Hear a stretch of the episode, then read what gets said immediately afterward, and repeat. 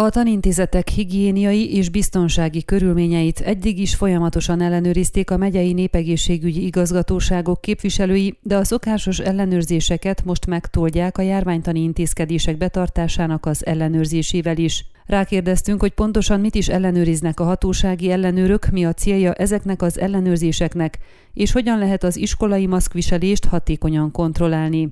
Szorin Kömpján oktatási miniszter a hétvégén jelentette be, hogy a héten elkezdik az iskolákban a koronavírus járványjal kapcsolatos valamennyi egészségvédelmi szabály betartásának ellenőrzését, Hozzátette, hogy ragaszkodott ahhoz, hogy az Országos Vészhelyzeti Bizottság határozatába is belefoglalják az ellenőrzések szigorítását a tanfelügyelőségek, egészségügyi igazgatóságok és minden más illetékes hatóság részéről. Az iskolai és óvodai higiéniai és biztonsági körülményeket eddig is folyamatosan ellenőrizték a megyei népegészségügyi igazgatóságok képviselői, de a szokásos ellenőrzéseket most megtoldják a járványtani intézkedések betartásának az ellenőrzésével is, közölte a Hargita megyei népegészségügyi igazgatóság vezetője, Targyöngyi. Mint minden évben iskolakezdéskor ellenőrzik a higiéniai körülményeket iskola egészségtani szempontok szerint, a járvány előtti időkben ellenőrizték a biztonságos körülményeket, megvilágítást, ergonomiai szempontokat, az osztályok elhelyezését, a mosdókat, a fűtés biztonságát, ivóvizet, tehát mindent, ami a gyerek egészsége szempontjából fontos. Sok veszély leselkedhet a gyerekekre, mi ezeket próbáljuk kizárni, sokszor engedélyezés után történnek változtatások a tanintézetekben, amiket észre kell vennünk. Az iskola körüli környezetet is ellenőrizzük, például a biztonságos közlekedést, netán azt, ha a kocsmát nyitottak a tanintézet szomszédságába, tehát járványtól függetlenül is sok mindent figyelembe veszünk, de most ráadásként bejön az is, hogy megnézzük, van-e fertőtlenítőszer, vagy rendelkezésre áll-e megfelelő mennyiségű maszk, részletezte Targyöngyi. Azt ugyanis nem tudják reálisan ellenőrizni, hogy rendeltetésszerűen viselik-e a védőmaszkot az iskolában, hiszen amikor megjelennek az ellenőrök, mindenki tudja, hogy érkeznek, hiszen már az autóikat is ismerik egy-egy tanintézetben, néhol hirtelen bezárnak az üzletek is, mert egymásnak átadják a hírt, hogy érkeznek az ellenőrök, fűzte hozzá a népegészségügyi hatóság Hargita megyei vezetője.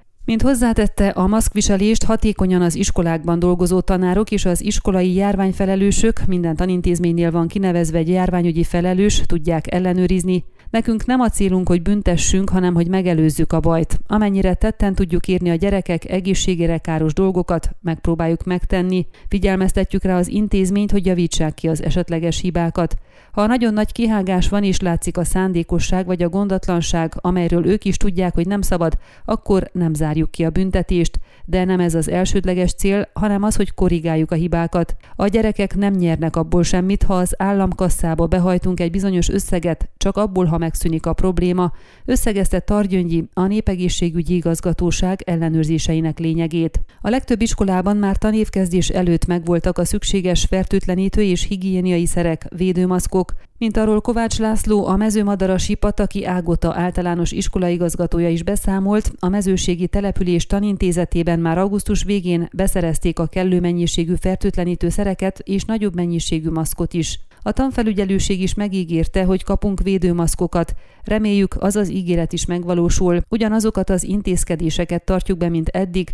A maszkviselés kötelező az osztályteremben és a folyóson, a padokat is másfél méteres távolságra helyeztük, ezt könnyebben meg tudtuk valósítani, mert kevesebben is vannak egy-egy osztályban. Jelzések vannak az iskola kijárataihoz, de ebben is szerencsések vagyunk, mert négy bejárata van az épületnek, magyarázta az iskola igazgató. Hozzátette, utoljára tanévkezdés előtt ellenőrizték a hatóságok az iskolai körülményeket, és még soha nem büntették meg az iskolát. A mezőmadarasi iskola 28 didaktikai és nem didaktikai személyzetből 16 személynek van meg mindkét oltása, a tanítók és óvónők közül mindenki be van oltva. A 12 év fölötti diákok közül még senki nem élt az oltás lehetőségével, tájékoztatott Kovács László iskolaigazgató. Ön a Székelyhon aktuális podcastjét hallgatta. Amennyiben nem akar lemaradni a régió életéről a jövőben sem, akkor iratkozzon fel a csatornára, vagy keresse podcast műsorainkat a székelyhon.pro salon.